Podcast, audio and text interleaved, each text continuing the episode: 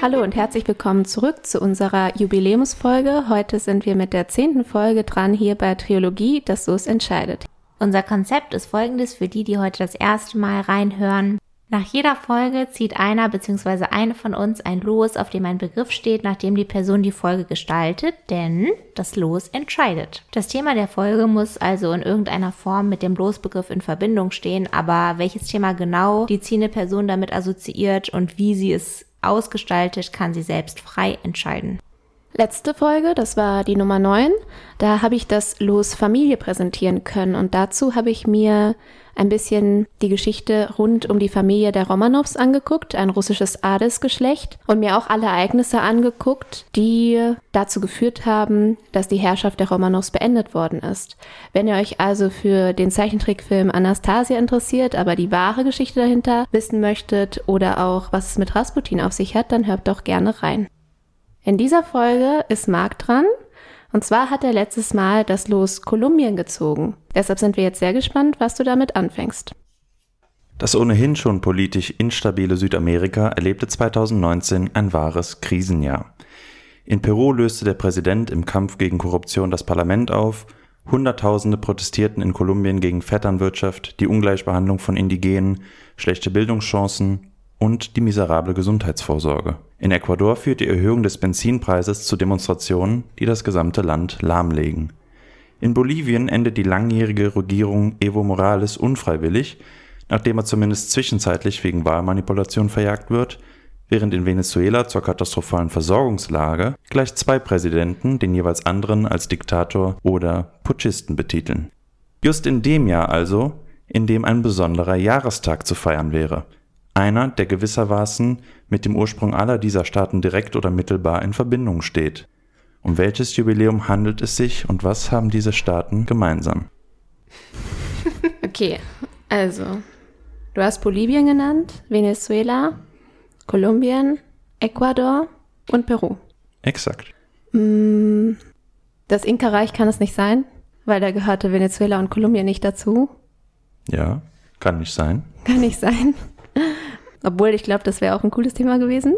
Ich denke, du machst 2019, ne? Vielleicht Unabhängigkeitsbewegung in Lateinamerika oder nicht? Doch? Was denkst du, Hannah? Also ich halte schon mich hier schön zurück.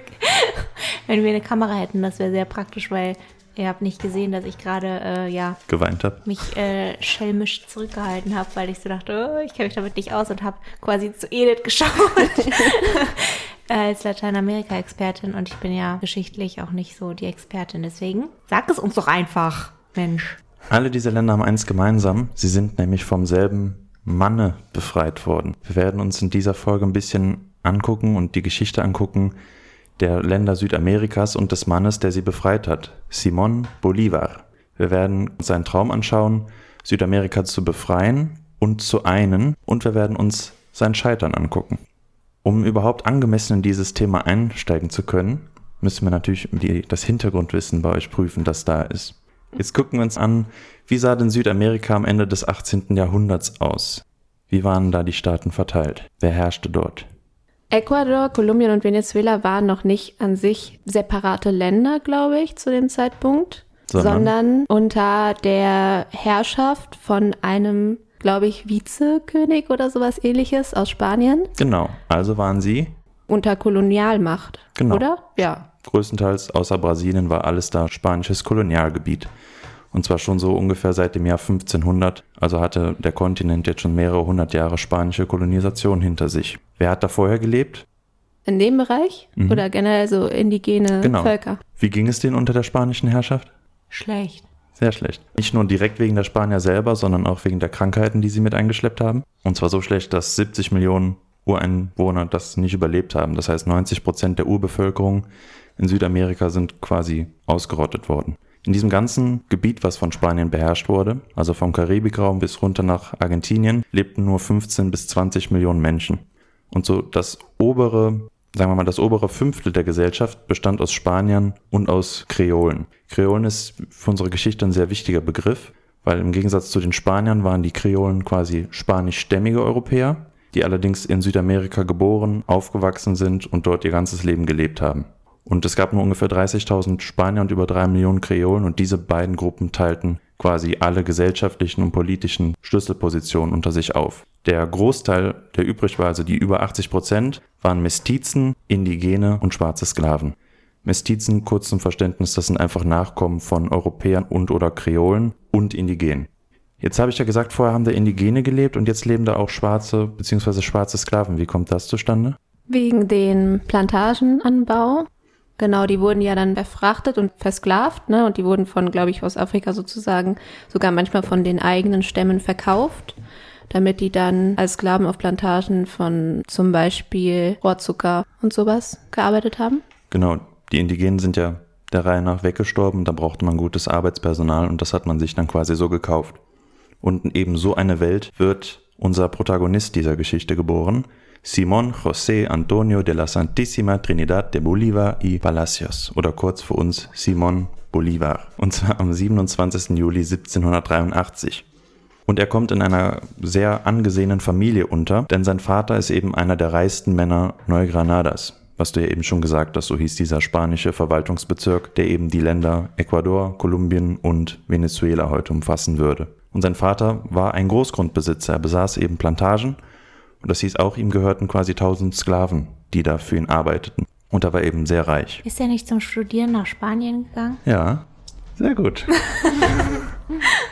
du greifst vor, aber das wird noch wichtig für uns, da hast du recht. Sein Vater war ein berüchtigter Schürzenjäger das heißt, hm. so gut wie keine Frau war vor ihm sicher und das macht in der Gesellschaft auch negative Schlagzeilen, sodass sich der Erzbischof genötigt sah, seinen Vater zur Ehe zu nötigen. Und er verheiratete sich dann auch mit einer 15-Jährigen, während er schon über dreimal so alt war. Also der Vater, ne? Ja, der war schon Ende 40, genau.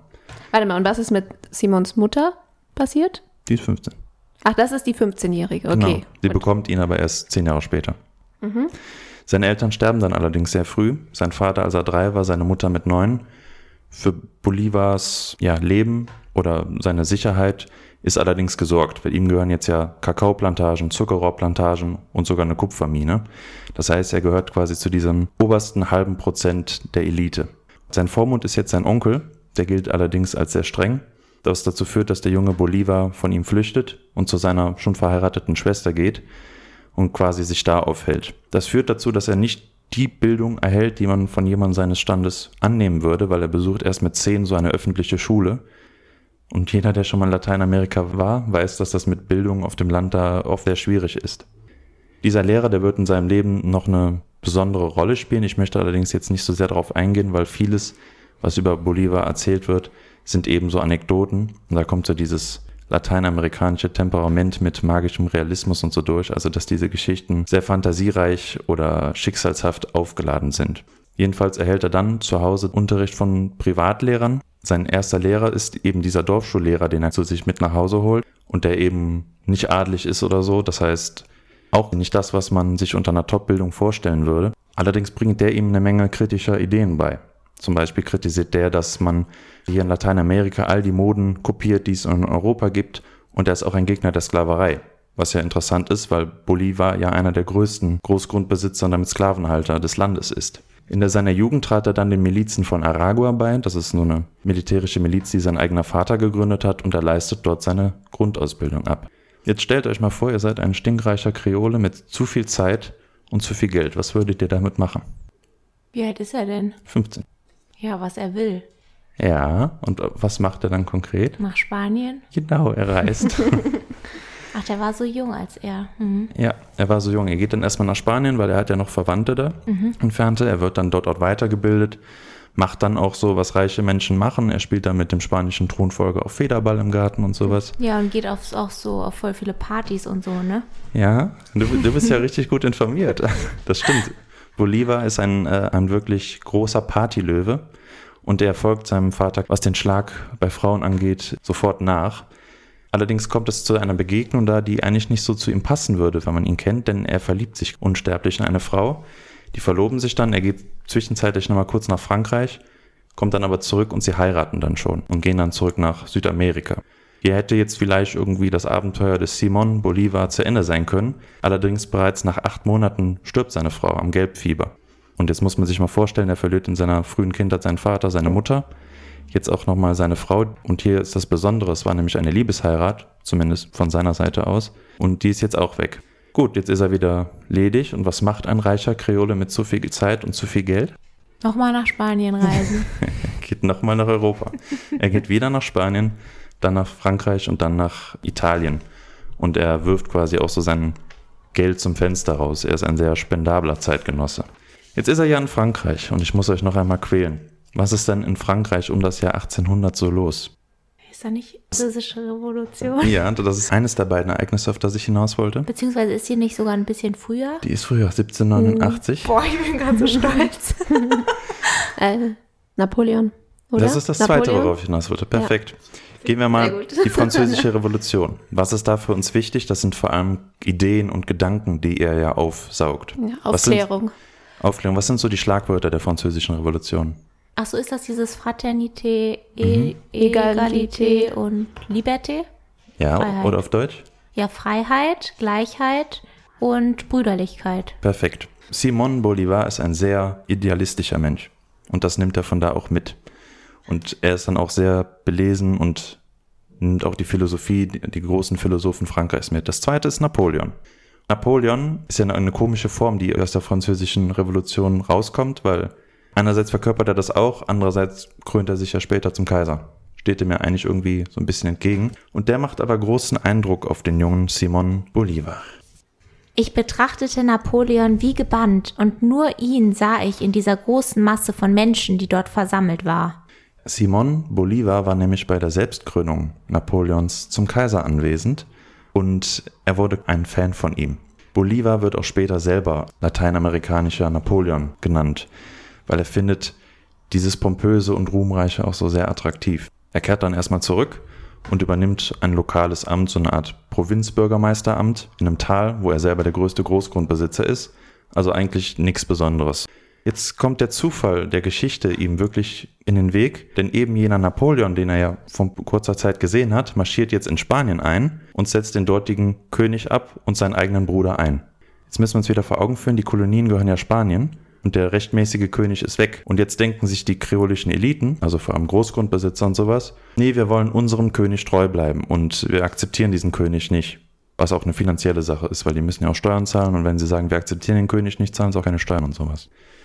Bolivar ergreift nun die Chance und bietet sich an, selber als Diplomat nach England zu gehen, nach London und dort um Unterstützung für diese Sache zu werben. Da hat er zwar keinen großen Erfolg, er lernt jedoch einen venezolanischen Revolutionär kennen, Miranda, und er nimmt den mit nach Venezuela. Und dort bildet sich nun ein Nationalkongress, der aus den 31 großen Großgrundbesitzern des Landes besteht.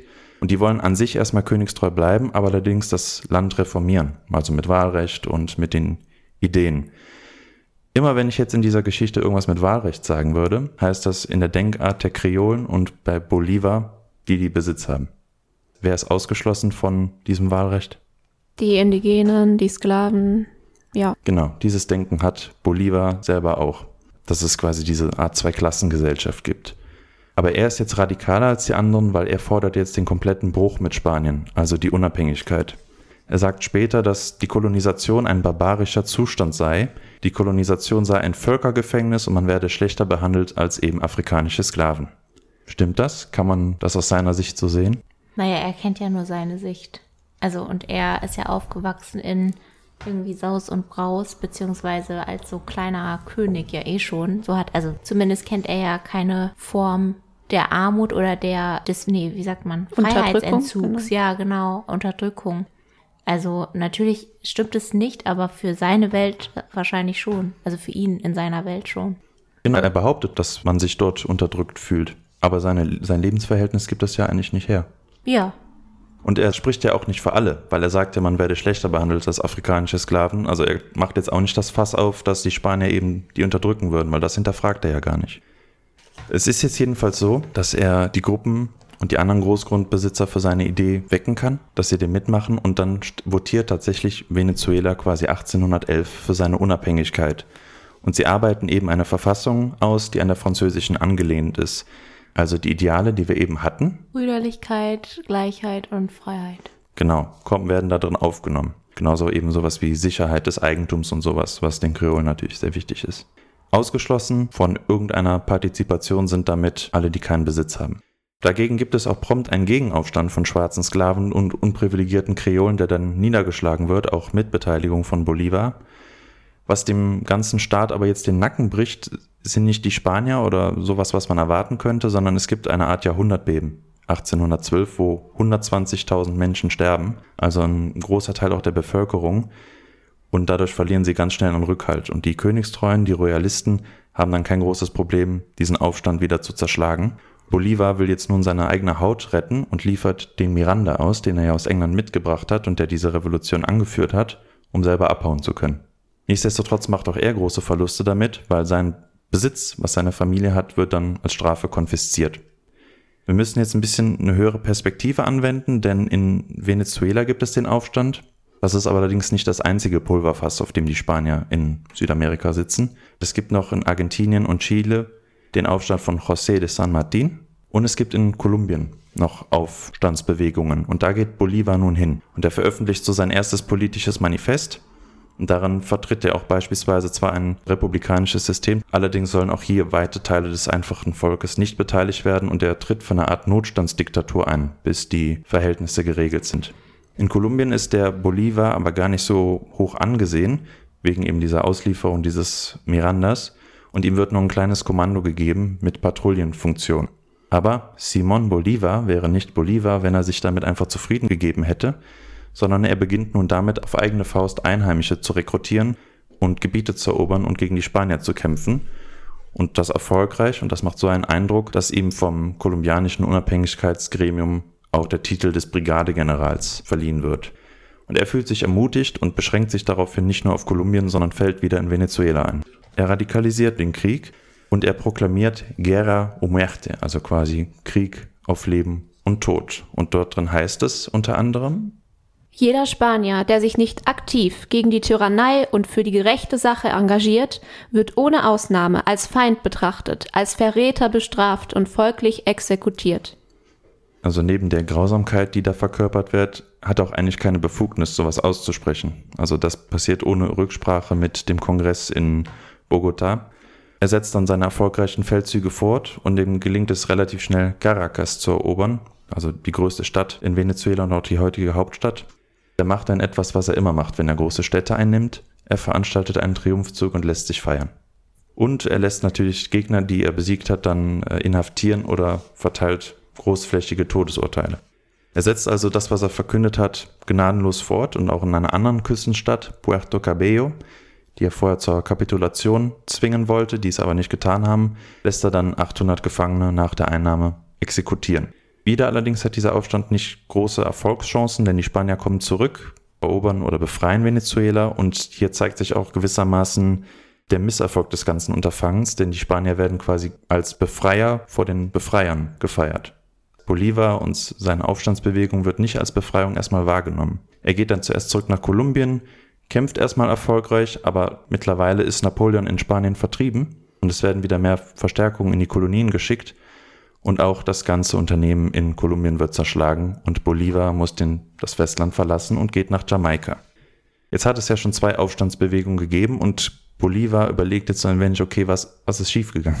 So im Wesentlichen. Und die Frage lässt sich ganz gut beantworten, wenn man sich anguckt, wer waren eigentlich bis jetzt Profiteure und Initiatoren des Aufstandes?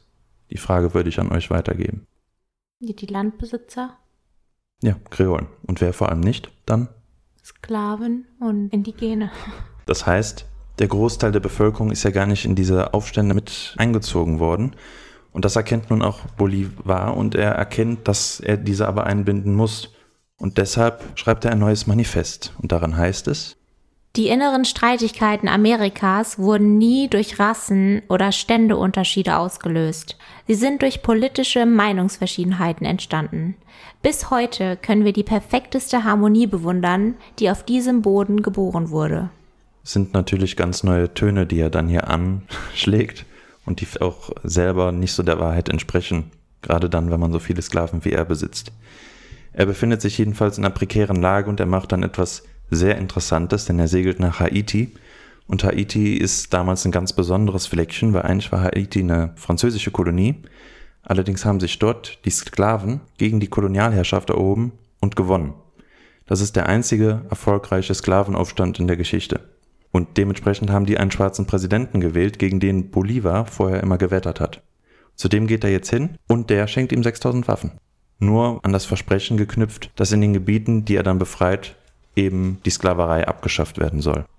Simon Bolivar ändert nun aber auch seine Taktik, denn er will nicht mehr in den großen Städten ansegeln, sondern er möchte seinen Kampf nun weit im Landesinneren aufbauen. Und es wird jetzt ein jahrelanger Kampf werden, weil er sammelt Unterstützung, er holt sich lokale Warlords mit ins Boot, er kriegt auch Freiwillige aus äh, Europa, die ihm helfen. Und es gibt so eine Art Versammlung dann mitten im Wald, die nun das politische Konzept des neuen Staates herausarbeiten.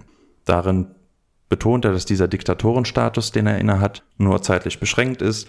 Er verspricht Volkssouveränität, bürgerliche Freiheiten und Pressefreiheit. Er ist auch eins seiner Markenzeichen. Er tritt nun für einen starken Präsidenten ein, der auf Lebenszeit gewählt wird. Und wenn er gewählt wird, dann halt auch auf seine Lebenszeit hin. Und was auch typisch bolivarisch ist, ist, dass er einen sehr stark zentralisierten Staat haben will. Und er orientiert sich gewissermaßen an Hannibal. Ich wollte euch fragen, wisst ihr zufällig, was Hannibal im Kampf gegen Rom gemacht hat? Das war doch der mit den Elefanten, oder nicht? Ja. Okay. Aber ich weiß es leider nicht mehr, was er genau gemacht hat. Ja, Hannibal ist ja über die Alpen nach Italien eingefallen und er macht jetzt einen ähnlichen Clou, denn er geht über die Anden nach Kolumbien. Mhm. Was erstmal logistisch gesehen eigentlich ein Himmelfahrtskommando ist und so sehen seine Soldaten nach dieser Tortur auch aus, wenn die über so ein Gebirge marschieren müssen. Es ist allerdings erfolgreich. Er, ihm gelingt es dann relativ schnell nach Bogotá vorzurücken. Er besiegt auch spanische Truppen dann nördlich der Hauptstadt und Kolumbien ist dann im Wesentlichen befreit. Und das hängt auch damit zusammen, dass sich die Gemengelage in Spanien wieder geändert hat, denn mittlerweile gab es dort eine Revolution und dem König sind die Hände gebunden, weitere Truppen in die Kolonien zu schicken, was Bolivar in die Karten spielt. Aber ist jetzt der Coup, dass er von einer unvorhersehbaren Seite kommt oder was ist der Coup?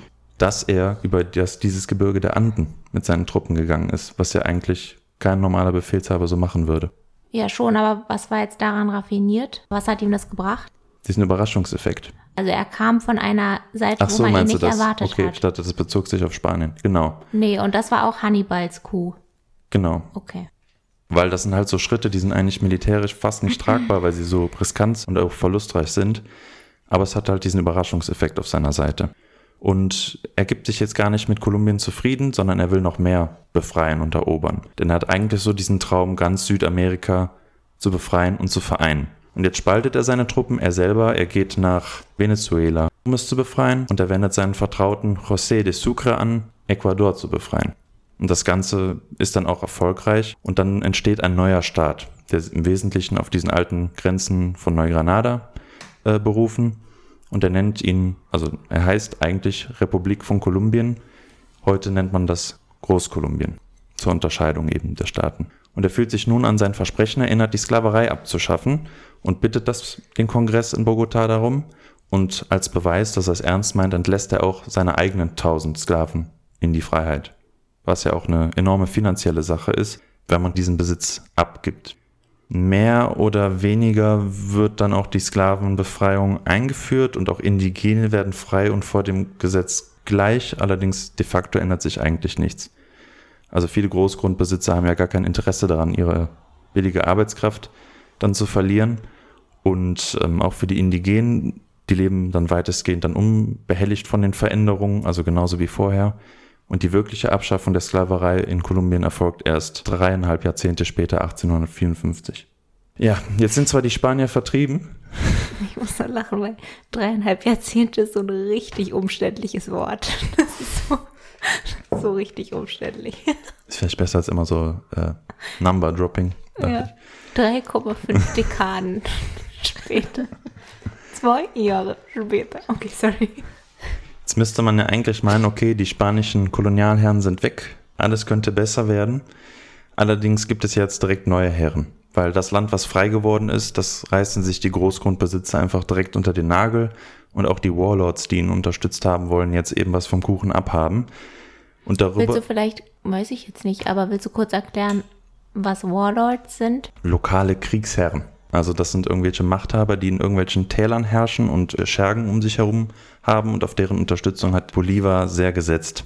Und die mussten dann eben belohnt werden. Und darüber ist der Befreier hier sehr verbittert. Und er sagt später dann, dass sich die Großgrundbesitzer jetzt von diesen europäischen Aristokraten, die es vorher gab, eigentlich in nichts unterscheiden würden.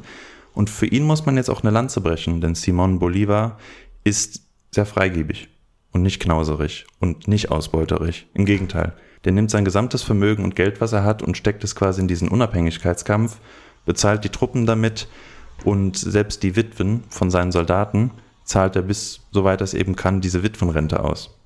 Also er beutet als einer der wenigen da das befreite Land nicht aus. Also er hat quasi wirklich seinen Lebenstraum daran verbunden und er hat es nicht ausgebeutet, im Gegensatz zu den Großteil der anderen Großgrundbesitzer. Es kommt nun in Quito zu einer folgenschweren Begegnung, die quasi seinen Rest seines Lebens schwer beeinflussen wird, nämlich er lernt dort eine Frau kennen. Manuela Sáenz, die auch gerne als erste Feministin Lateinamerikas betitelt wird, weil sie sich eben für Frauenrechte eingesetzt hat und auch für die Sachen der Revolution oder der Befreiung. Und ich habe euch zwei Bilder mitgebracht, einmal von ihm selber und einmal von ihr. Und dann könnt ihr mir die ja gerne beschreiben. Wer will wen? Mir egal. Dann kriegst du den Bolivar. Ah. Uh, sexy. Heiß. Ähm, ja, also, liebe Leute da draußen, die hier zuhören, ich schaue auf eine Abbildung. Ist das eine Zeichnung? Gemälde. Ein Gemälde eines Mannes, der in Relation zum Tisch zumindest relativ groß gezeichnet wird, aber ich glaube, dass alle werden größer gezeichnet, als sie eigentlich sind. Äh, schlank mit einem schmalen Gesicht und einer spitzen Nase und den heiß zu damaligen Zeiten heißgeliebten langen Koteletten, äh, dunklem kurzem Haar, Geheimratsecken und er trägt eine Uniform, eine Militäruniform mit einer weißen engen Hose, schwarzen fast Overknee-Stiefeln, also sehr hohen Stiefeln und eben ja ein sehr ähm, aufwendig äh, aussehendes Oberteil mit so, wie nennt man das denn? Nennt man das damals auch schon Shoulderpads?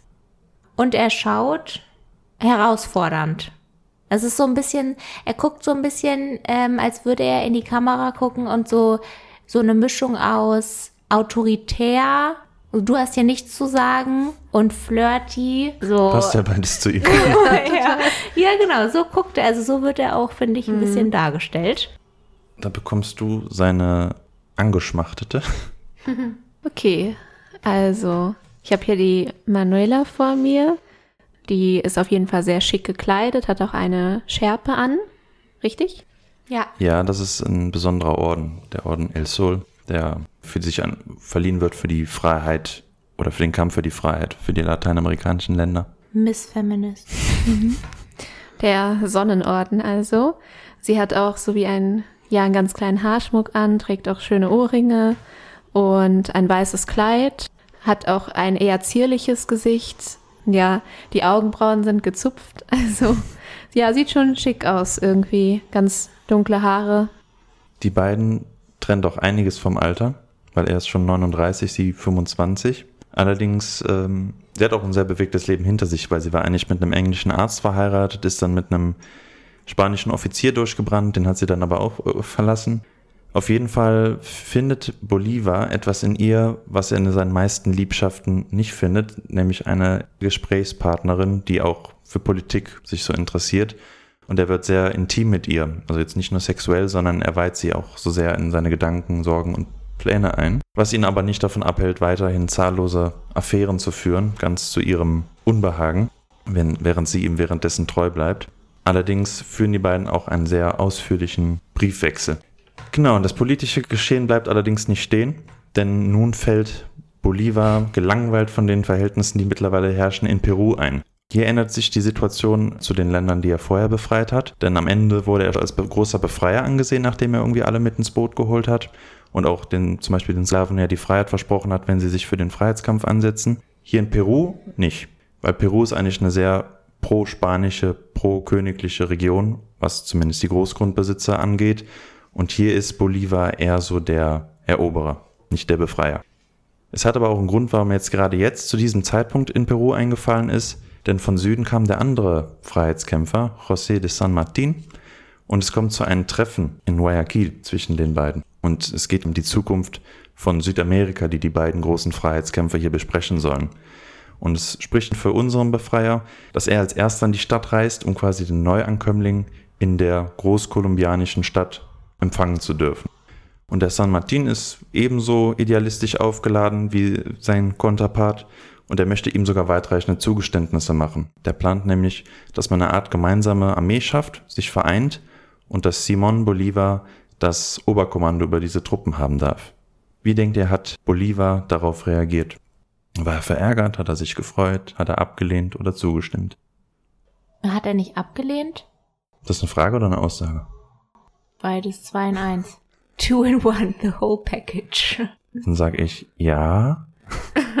ja, ich glaube, also er hat doch so einen Alleingang dann gemacht, oder? Er hatte da keinen Bock drauf, dass äh, er quasi großzügig etwas, ähm, ja, dass der andere so auf gnädig quasi tut. Ich glaube, er wollte komplett seinen eigenen, wie sagt man das, Stiefel durchziehen, die er ja auch trägt. Hast du noch irgendeine Einschätzung? Widersprichst du Hannah, sagst du, sie hat recht? Nee, nee, ich äh, glaube schon, dass du recht hast. Also ich weiß, dass das auf jeden Fall nicht geklappt hat, leider, mit sozusagen Lateinamerika zu vereinen und zu einem großen Land zu machen, was ja eigentlich sein Traum war, sein idealistischer Traum. Und das hat, glaube ich, auch mit San Martin deshalb irgendwie, die, die haben sich nicht einigen können. Ja, also wahrscheinlich stand seine eigene Ruhmsucht ihnen so ein bisschen im Weg, weil zum ersten hatte er Angst, irgendwie Peru teilen zu müssen. Das wollte er nicht. Er wollte ganz Peru haben, in der Hoffnung, das irgendwann Großkolumbien eben äh, einzuverleiben. Und zum anderen hatte er dem auch nicht so ganz getraut. Also er dachte, okay, selbst wenn ich dieses Oberkommando kriege, vielleicht kriegt er dann aber trotzdem seinen Ruhm so ab und hat das dann abgelehnt. Und San Martin war darüber wahnsinnig enttäuscht und er hat dann auch Ecuador desillusioniert von seinem Befreier verlassen und er bezeichnet ihn selber als oberflächlich und eitel und nur besessen davon, allein zu befehlen. Es hätte sicherlich auch andere Gründe gegeben, warum es später nicht klappt, allerdings war das so hier der erste Sargnagel für die Einigkeit Südamerikas. Zwei Jahre danach kann allerdings einen sehr großen Triumph feiern, nämlich er besiegt 1824 die Spanier endgültig in Peru und damit ist quasi deren koloniale Vorherrschaft in Südamerika endgültig gebrochen. Leider hat Simón Bolívar dann so seinen ersten Stress mit dem Kongress in Bogotá denn der entzieht ihm Sondervollmachten und sein Kommando in Peru. Und der ist daraufhin sehr beleidigt und er macht dann das erste Mal etwas, was er dann immer wieder macht. Er droht seinen Rücktritt an. Und das ist etwas, was der Kongress nicht ablehnen kann, wenn der große Simon Bolivar seinen Rücktritt anbietet und dann versichern sie sich gleich ihrer Loyalität und dann bleibt er. Und er versucht erstmal gegen die Korruption anzukämpfen, auch relativ drastisch mit Androhung der Todesstrafe. Es hilft allerdings nicht so viel. Und er ist dann auch ein bisschen enttäuscht und er wendet sich wieder neuen Abenteuern zu. Und er geht nach, oder er geht nicht direkt selbst, sondern er schickt Sucre nach Bolivien. Und wenn ich das sage, fällt hoffentlich jetzt der erste Stein. Ja, Bolivien ist nach ihm benannt. Genau. Das der ist schon ein bisschen früher gefallen, aber danke, dass du uns so. Es wurde noch nicht erwähnt. Das ja, okay. Du ja gut, ihr Schlauberger, wie heißt denn die Hauptstadt von Bolivien? Oh, das wusste ich mal. Ich habe mal auswendig gelernt, ich weiß nicht mehr. Nicht La Paz. ja, sondern Sucre. Mhm. Ah, ja. Wie der General, der ja. das hier befreit hat. Der wird übrigens auch der erste Präsident werden, der Sucre. Der Sucre macht nämlich jetzt was dem Bolivar sehr entgegengeht. Der verspricht quasi den Bolivianern, dass sie über ihr eigenes Schicksal entscheiden dürfen. Bolivar will ja irgendwann, dass das alles irgendwie so mehr oder weniger seins ist. Das gelingt allerdings nicht. Der Kongress jedenfalls oder die Volksversammlung in großen Anführungszeichen, weil da kommen wieder halt die Großen des Landes zusammen und nicht das Volk, so wie man sich das vorstellt. Die benennen eben das Land nach ihm, zuerst Bolivar, daraus wird dann später Bolivia, und übertragen Simon Bolivar zuerst mal die Exekutivgewalt, also die wesentliche Kontrolle über den Staat, und bitten ihn auch darum, ihre Verfassung zu schreiben. Also eine große Ehre, die ihm da zuteil wird. Er tritt ein für einen sehr starken Präsidenten, der quasi auf Lebenszeit gewählt wird, denn das würde nur der Sicherheit des Staates dienen. Durch diese Vorsehung vermeidet man Wahlen, die große Geißel der Republiken. Da kommt er sein Denken auch wieder ganz gut durch. Was hier auch neu hinzukommt, ist, dass er für ein Wahlrecht eintritt, bei dem Analphabeten ausgeschlossen sind. was eben auf Bolivien, auf zwei Drittel der Bevölkerung zutrifft, weil das vor allem Indigene sind. Er versucht dann auch irgendwie Reformen durchzusetzen, die dem Land helfen sollen, also vor allem Indigenen, weil er auch so eine Landverteilungsreform anstößt, die muss er allerdings später zurücknehmen, weil die das auch nicht annehmen. Und dann kommt es auch zu so einer ulkigen Szene, weil der bolivianische Kongress ihm als Geschenk eine Million Dollar schenken will. Zur damaligen Zeit eine Wahnsinnssumme. Und er sagt, okay, ich nehme das an, wenn ich damit 8000 Sklaven eben freikaufen darf. Und da sagt der Kongress ihm nö, weil das steht nicht mit ihrem Selbstverständnis in einem. Wir möchten nicht, dass alle Menschen frei sind und unabhängig. Nein. Vor allem auch erstmal so blöd, so ein Geschenk anzuteasern und ach, dafür willst du das gebrauchen, dann nicht, dann kriegst Ja. du es nicht. Es kommt dann nochmal zu einem letzten Versuch, irgendwie eine Art Einheit Südamerikas zu forcieren, weil er einen panamerikanischen Kongress in Panama einberuft. Was denkt ihr, ist der von Erfolg gekrönt oder nicht? Einen panamerikanischen Kongress in Panama? Ein Wort reicht, ja oder nein? Nein. Ja, exakt. Es steht auch unter sehr schlechten Vorzeichen, weil er nicht mal selber da ist. Und ähm, jetzt zeigt sich auch so im Wesentlichen, woran das Ganze scheitert. Denn die vielen anderen Länder haben ganz andere Interessen. Weil Brasilien und Argentinien haben sich ja unabhängig von ihm befreit. Und dann denken, okay, warum sollen wir da mitmachen? Und zum Beispiel ein Land wie Peru strebt eine sehr starke Unabhängigkeit an, weil sie fürchten, dass man innerhalb diesem Konstrukt mit Großkolumbien nicht so ein starkes Stimmrecht hat. Und auch die Pläne von einer Art panamerikanischen Armee werden dann abgeschmettert.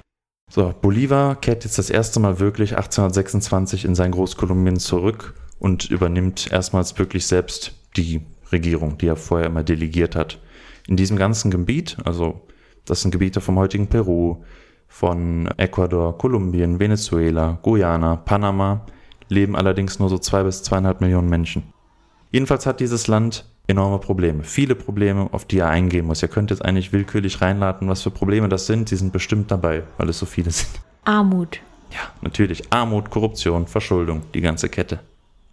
Was es dann auch eben viel gibt. Es gibt quasi kein Vertrauen in der Politik. Bürgerkriege. Ja, Bürgerkriege, sehr gut. Also von allen. Es gibt Aufstände von Schwarzen, es gibt Aufstände von regionalen Warlords, es gibt einen Aufstand von den Peruanern gegen die Armeeoffiziere aus Venezuela und die fallen dann auch in Ecuador ein. Alles dabei. Also Hobbs Krieg, alle gegen alle, sozusagen. Ja, es ist noch kein Bürgerkrieg, aber es sind so Aufstände, die immer wieder aufbrechen. Das Ganze wird dann halt auch so schlimm, dass man ihm quasi per Dekret weitreichende Machtbefugnisse zuräumt, dass er wirklich wie ein Diktator dasteht, um das zu lösen. Und es ist wirklich irgendwie nur seine Person, die dieses Landeskonstrukt Großkolumbien irgendwie zusammenhält. Und er nutzt das auch aus, weil er verschärft Polizeikontrollen. Es gibt eine Meldepflicht für Ausländer. Pressefreiheit und Justizunabhängigkeit wird kassiert und er setzt auch einige kritische Schriften auf den Index. Ja, und wenn man einen Tyrann hat, der sehr unbeliebt ist, kann es auch sehr schnell kommen, dazu kommen, dass man den beseitigen will. Und dann kommt es zu diesem bekannten Attentatsversuch gegen ihn 1828, wo einige Armeeoffiziere gegen diesen Tyrannen vorgehen wollen. Und zwar wollen die am 25. September des Jahres in seinem Palast stürmen. Bolivar verbringt seinen Abend mit seiner geliebten Sainz in seinem Palast. Er badet, während sie ihm vorliest. Und als sie dann zu Bett gehen, schlagen die Verschwörer zu und töten die Wachen und die Wachhunde und verschaffen sich Zutritt zum Gebäude. Bolivar ist ready to fight. Er steht schon mit seinem Schwert da und will die abfangen. Im Bademantel. Aber seine Freundin rät ihm dann doch zur Flucht und will die Einbrecher aufhalten. Und er springt dann auch von seinem Balkon, läuft weg und versteckt sich unter einer Brücke, bis die Situation eben geklärt ist. Und seine Freundin stellt sich den Attentätern. Die hat auch, die hat auch ein paar gekriegt dafür. Ja. Aber sie ist halt eine Frau, deshalb hat sie es überlebt. Und das verschafft ihr auch den ruhmreichen Titel Befreierin des Befreiers. oder schön auf Spanisch. La Libertadora del Libertador. Genau. Nichtsdestotrotz ist dieser Verfall dieses Staates nicht mehr aufzuhalten.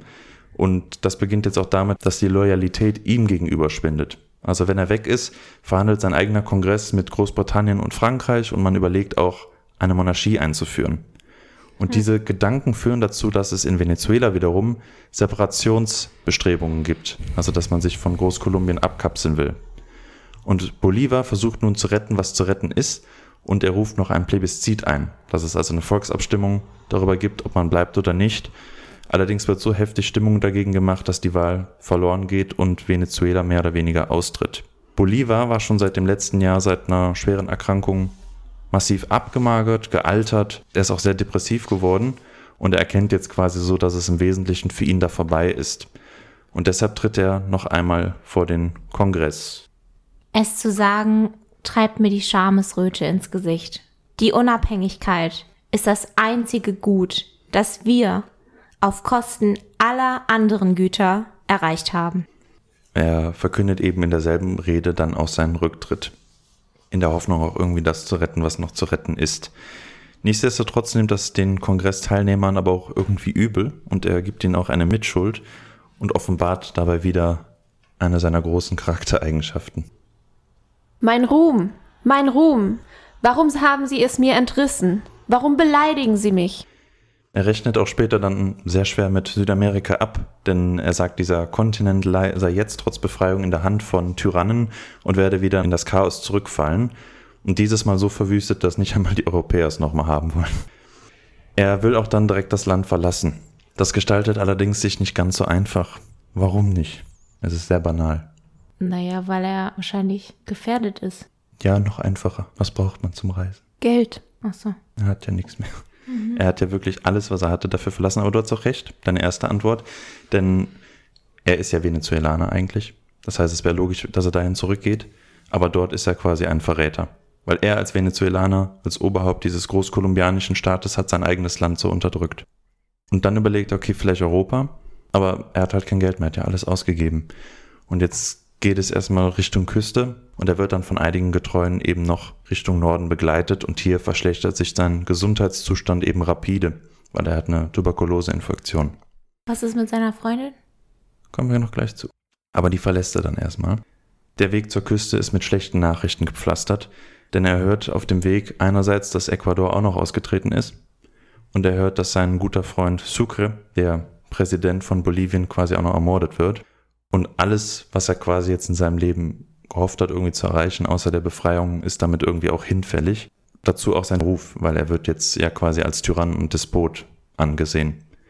Und es ist jetzt wie so ein, ein Ironiewink der Geschichte, dass ein spanischer Edelmann, gegen den er, der in dem Krieg gegen ihn beteiligt war und der diese Guerra Muerte-Kampagne überlebt hat, ihm nun seine Finke anbietet, dass er quasi darin Unterschlupf findet. Und dann dauert es auch nicht lange, nämlich am 17. Dezember 1830 verstirbt der große Libertador. Seine Freundin, Manuela Sainz, ist von seinem Tod maßlos schockiert und sie will sich umbringen, und zwar in derselben Art wie Kleopatra, also mit einer Giftschlange. Das schlägt allerdings fehl. Sie ist ja auch erstmal ein ganzes Stück jünger als Bolivar, das heißt, sie überlebt ihn jetzt auch um zweieinhalb Jahrzehnte. Und sie zieht sich aber dann in ein peruanisches Fischerdorf zurück und lebt quasi von dem Verkauf von Tabak. Und die Küste ist sowieso ja wie geeignet dafür, dass immer Walfänger von, vom nördlichen Kontinent da vorbeikommen. Und die haben natürlich immer Geliebte, wenn die da irgendwo landen. Und sie übersetzt dann deren Nachrichtchen und sowas an deren lokale Geliebte. Sie selber stirbt dann 26 Jahre nach Bolivar im Jahr 1856 an Diphtherie. Und wie alt war sie, als sie gestorben ist? 58. Und sie stirbt an Diphtherie. Und sie wird dann in ein äh, Massengrab eben geworfen. Und aus Desinfektionsgründen wird ihr gesamter Besitz mit ihr verbrannt, darunter auch die ganze Korrespondenz mit Bolivar. Ganz kurz noch, dann sind wir auch am Ende. Bolivar stirbt wie als Geächteter, als Verräter und als Tyrann. Das wird allerdings nach seinem Tod nicht lange so bleiben, denn 1842, also zwölf Jahre nach seinem Tod fast, werden seine Überreste nach Caracas überführt und unter großer Anteilnahme vor allem der Bevölkerung eben beigesetzt. Und dann dauert es auch nicht so lange, dass auch unter den Eliten so ein wirklicher Bolivar-Kult ausbricht und man Clubs gründet, wo vermeintliche Ideale des Libertadors eben glorifiziert werden. Und das ist so ein Ding bei Bolivar, weil ihm werden viele Dinge dann eben zugeschrieben und weil er tot ist, kann er das ja nicht so wirklich verneinen und das zieht sich quasi bis heute fort. In ganz Lateinamerika, vor allem aber in den Staaten des ehemaligen Großkolumbiens und ganz vor allem in Venezuela gerade, diesem Land, wo er so verhasst war am Ende, ist halt so ein wahnsinniger Kult ausgebrochen. Und es gibt sowieso in ganz Lateinamerika keine Straße und keinen Platz in der Stadt, der nicht nach ihnen benannt ist. Die Währung in Venezuela ist der Bolívar. Auch Hugo Chavez, der langjährige Autokrat Venezuelas, nannte sein Staatsgebilde auch die Bolivarische Republik, obwohl es eigentlich inhaltlich nicht so sehr damit zu tun hat. Ganz interessant dieser historische Bolivar und aus dem, was aus dem gemacht wurde. Das führt jetzt natürlich zu der Frage, Simon Bolivar, Befreier oder Tyrann? Ich glaube, das ist eine Frage, die bis heute nicht geklärt ist wissenschaftlich und um die es sich dreht, wenn es um ähm, ihn geht. Ich weiß nicht, ich habe das Gefühl, sag du mal was. Also ich glaube, wenn ich mir jetzt nochmal das, also was du gerade gesagt hast, Hannah, dass das wissenschaftlich halt schwer zu erklären ist, hängt, glaube ich, auch vor allem damit zusammen, dass man dann immer sagt, okay, das war halt vielleicht so ein Kind seiner Zeit. Das heißt, wir müssen uns halt auch angucken, wie die Welt damals aussah. Und es ist halt natürlich immer das Einfachste aus der heutigen Perspektive zu sagen, ja, aber das hat er falsch gemacht und das oder, ne? Oder wenn wir uns jemanden aus der Vergangenheit angucken, Deshalb natürlich war er kein Mensch, wo man sagen kann, das war jetzt der ein Heiliger oder der hat alles richtig gemacht. Das können wir jetzt nicht so sagen. Ich glaube einfach nur, dass der, dass die Entwicklung seiner selbst sehr interessant ist. Auch das, was ihm später noch so alles zugedichtet wurde, um ihn natürlich wie einen ganz, ganz tollen Menschen darzustellen, der Lateinamerika befreit hat. Natürlich nicht alleinig, aber als einer der wichtigeren Personen. Aber ich glaube auch vor allem halt dieser Anfang oder diese Zwischenphase, wo er halt natürlich trotzdem noch seine Sklaven hatte und erst dann reagiert hat, als er diese Waffen bekommen hat. Das ist halt auch immer so die Frage, war das sehr authentisch oder eher nicht? Aber ihn hat, glaube ich, schon auch diese Reisen nach Europa und ja, Begegnungen mit anderen wichtigen Persönlichkeiten, die sich mit Aufklärung auseinandergesetzt haben, einen großen Einfluss bei ihm ausgewirkt. Und ich glaube deshalb schon, dass in der späteren Phase er das authentisch gemacht hat und dann aber auch wieder in die Falle getappt ist, dass er natürlich den Ruhm für sich haben wollte. Wisst ihr, was ich meine? Also so wie es gab diese Anfangsphase, wo er so seinem Vater sehr gefolgt hat, ne, und so einfach so Rich Kid und gelebt hat, wie er so wollte. Und dann die Phase des Überlegens und des Erschaffen wollen und wirklich authentisch etwas auf die Beine stellen wollen, dann die Phase der Macht, Besessenheit und dann am Ende diese, ja, dass alles für ihn zusammengebrochen ist, so wie er sich das vorgestellt hat. So, so sehe ich das. Ja, ich denke, die Tatsache, dass er nach Europa gereist ist und diesen Freiheitsbezug gefunden hat, den er ja auch irgendwie schon immer hatte und dass er da diese Werte übernommen hat. Natürlich war das wichtig, das war ja ausschlaggebend dafür, dass er dann diese Bewegung gestartet hat.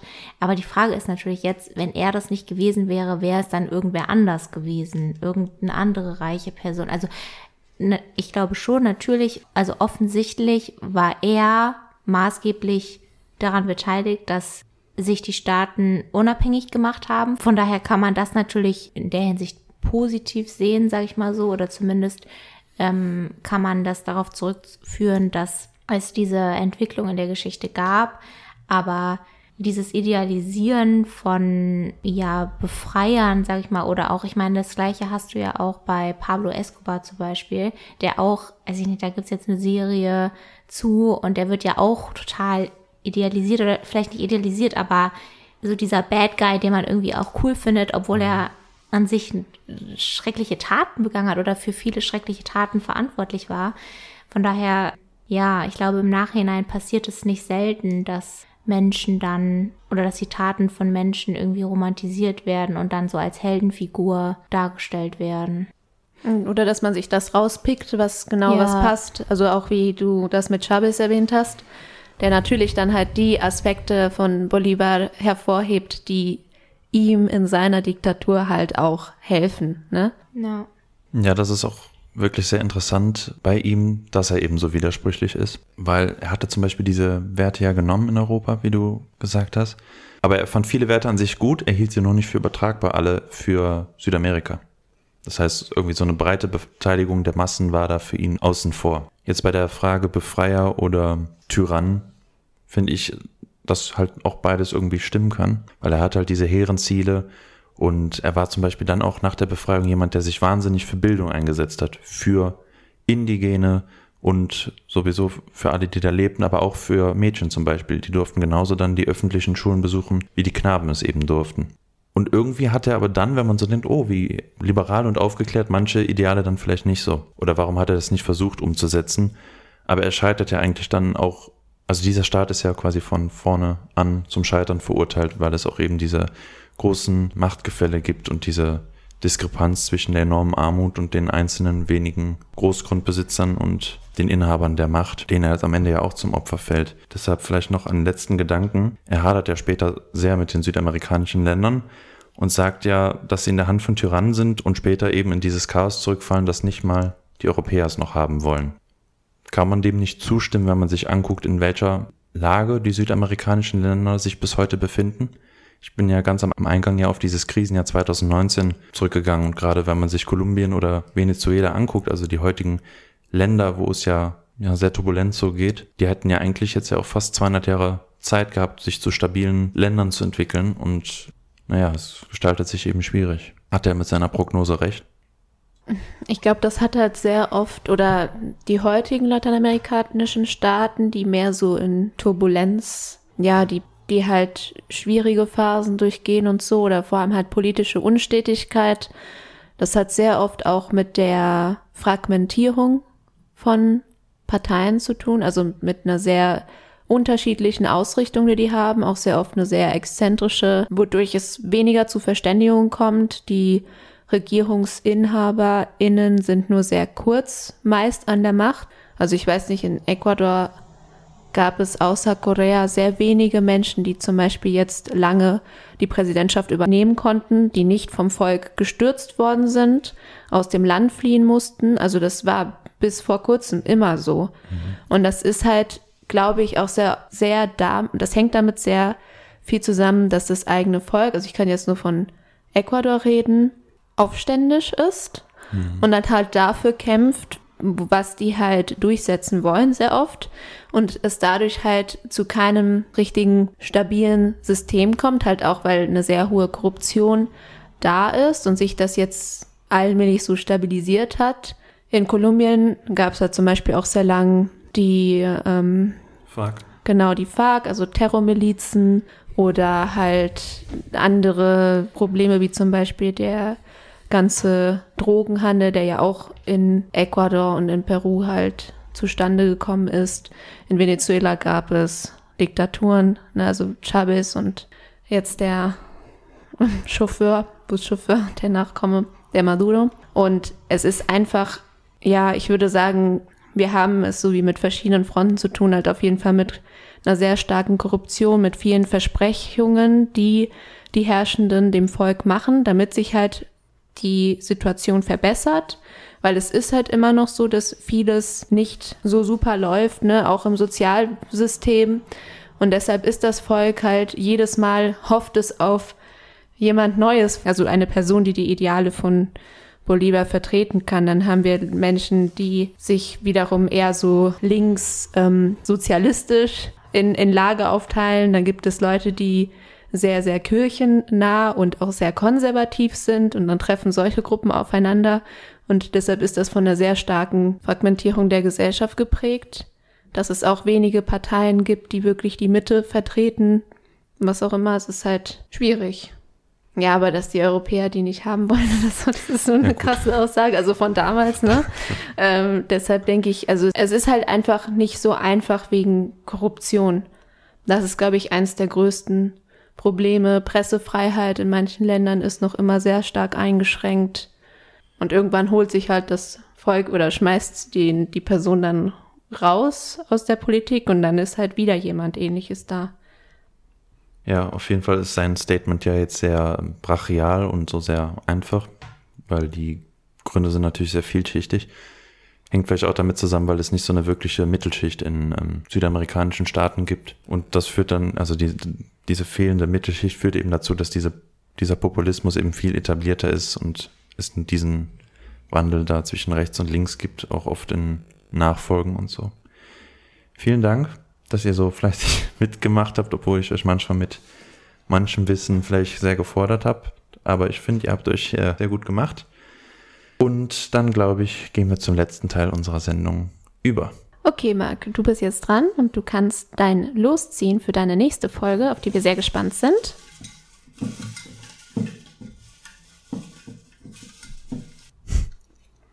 Hanna, Entwicklung. Ah, das passt ja auch zur heutigen Folge. Mhm. Gut, dann in sechs Wochen werde ich etwas zur Entwicklung präsentieren. Vortragen. Sehr genau. gut. Gut, dann darf ich übergeben an Edith, denn die hat die heutige Frage des Tages vorbereitet, mit der sie uns quält. nee, quäl nicht. Also, Marc hat jetzt in der letzten Zeit endlich die Harry Potter Filme mal alle durchgeguckt. Ich habe mir eine Frage dazu überlegt, weil Hannah kennt das ja auch und vielleicht auch einige der Zuhörenden. Und damit wir dann noch einen kleinen Bezug zu Kolumbien oder zu Südamerika haben, habe ich mir folgende Frage überlegt. Es gibt ja die Animagi, also das heißt, dass man sich ja in ein Tier verwandeln kann und die Fähigkeit habt, wenn ihr jetzt diese Fähigkeit haben könntet, euch in ein Tier zu verwandeln, das aus Lateinamerika kommt. Du warst ja schon mal, auch schon mal da, Hanna, ne? und du auch, Marc. Das heißt, ihr beide könnt jetzt überlegen, in welches Tier würdet ihr euch gerne verwandeln können, das aus Lateinamerika stammt. Ich sag Alpaka. Sehr flauschig. ja. Da würden dich alle so streicheln wollen. Ja, und ich weiß nicht, ich habe eine schöne Umgebung, eine schöne Landschaft, mir ist nicht kalt, ich bin flauschig, ich bin vor allem auch, also, okay, wow, das hört sich sehr arrogant an, aber also Alpakas werden ja auch geschätzt, ne? Also ist mhm. ja auch, also so auch aus Alpaka-Wolle ist ja auch sehr hochwertig. Ich glaube, Alpakas, ich weiß gar nicht, wie die Charaktere sind, aber ich meine, man vermenschlicht Tiere ja auch sehr schnell. Und ich glaube, Alpakas finden ja irgendwie sehr viele Leute sehr süß und irgendwie liebenswert. So, mhm. ich weiß gar nicht, wie die wirklich drauf sind. Weißt du das? Die sind wie bestimmt die? richtig frech. Mm, es geht so. Also die sind ein bisschen kleiner als Lamas. Ne? Das ist ja nicht das Gleiche für die, die es vielleicht nicht wissen. Und spucken die auch? Ich hoffe das nicht. weiß ich gar nicht. Obwohl also ich weiß nur, dass Lamas das ist ja eigentlich so richtig badass. So. ja. Ja, das wäre natürlich ein cooler Zusatz, wenn du das hättest, wenn nicht da jemand zu blöd irgendwie sich wuscheln möchte. So, so ein Turi. Und ich denke mir so, boah, ne, nicht schon, schon die 150. heute. Vor allem so je nachdem wirst du ja auch ähm, so richtig schön geschmückt. Ne? Die haben dann ja, ja. auch schöne Sachen an manchmal und ja, wirst du als Fotomodel benutzt für die Touris. Ja. Ähm, aber cool. Ja. Coole Auswahl. Was nimmst du mal? Ich hatte zuerst den Tukan überlegt, aber ich glaube, das ist richtig scheiße, wenn du über, über deinen Schnabel stolperst. Deshalb würde ich den Kusumbo nehmen, glaube ich. Jetzt musst du erklären, was ein Kusumbo ist. Ich wollte gerade sagen, es klingt jetzt wieder so super ja, gebildet. Und was ist das? Das ist so ein, ein Wickelbär so, also was wie eine Mischung aus Waschbär und einem Affen, kann man es quasi erklären. okay. Also die leben so im Wald, die leben auch meistens oben und die sind nachtaktiv. Die sind eigentlich ganz cool. Die sind flink, gierig. Genau, essen, essen Früchte und ja, sind meist wenig auf dem Boden, kaum, kaum so wie ein Affe, ne? Also mhm. das ist so deren ganz oben in den Bäumen. Das ist auch cool. Also beides flauschige Tiere. Und du? Habt ihr beide? Ich habe mir ein nicht flauschiges Tier überlegt. Kolibri. ja, tatsächlich der Kolibri. Weil ich liebe Kolibris und die sind so klein und schön und zierlich. Das ist ja auch der kleinste Vogel der Welt, ist auch eine Art von Echt? Kolibris. Ja, eine, ein Kolibri ist ganz, ganz klein. Dann nimmst du so einen Bleistift und wenn der, der kann sich auf das Radiergummi setzen und ist dann so ein bisschen größer, so groß ungefähr. Oh, wie Und das ist wirklich? richtig, ja, ja. Ach Gott, das genau. ich gar nicht. Weißt du, wie man in der Wissenschaft diesen Wind nennt, der durch die Flügel entsteht? Wie denn? Eine Kolibrise.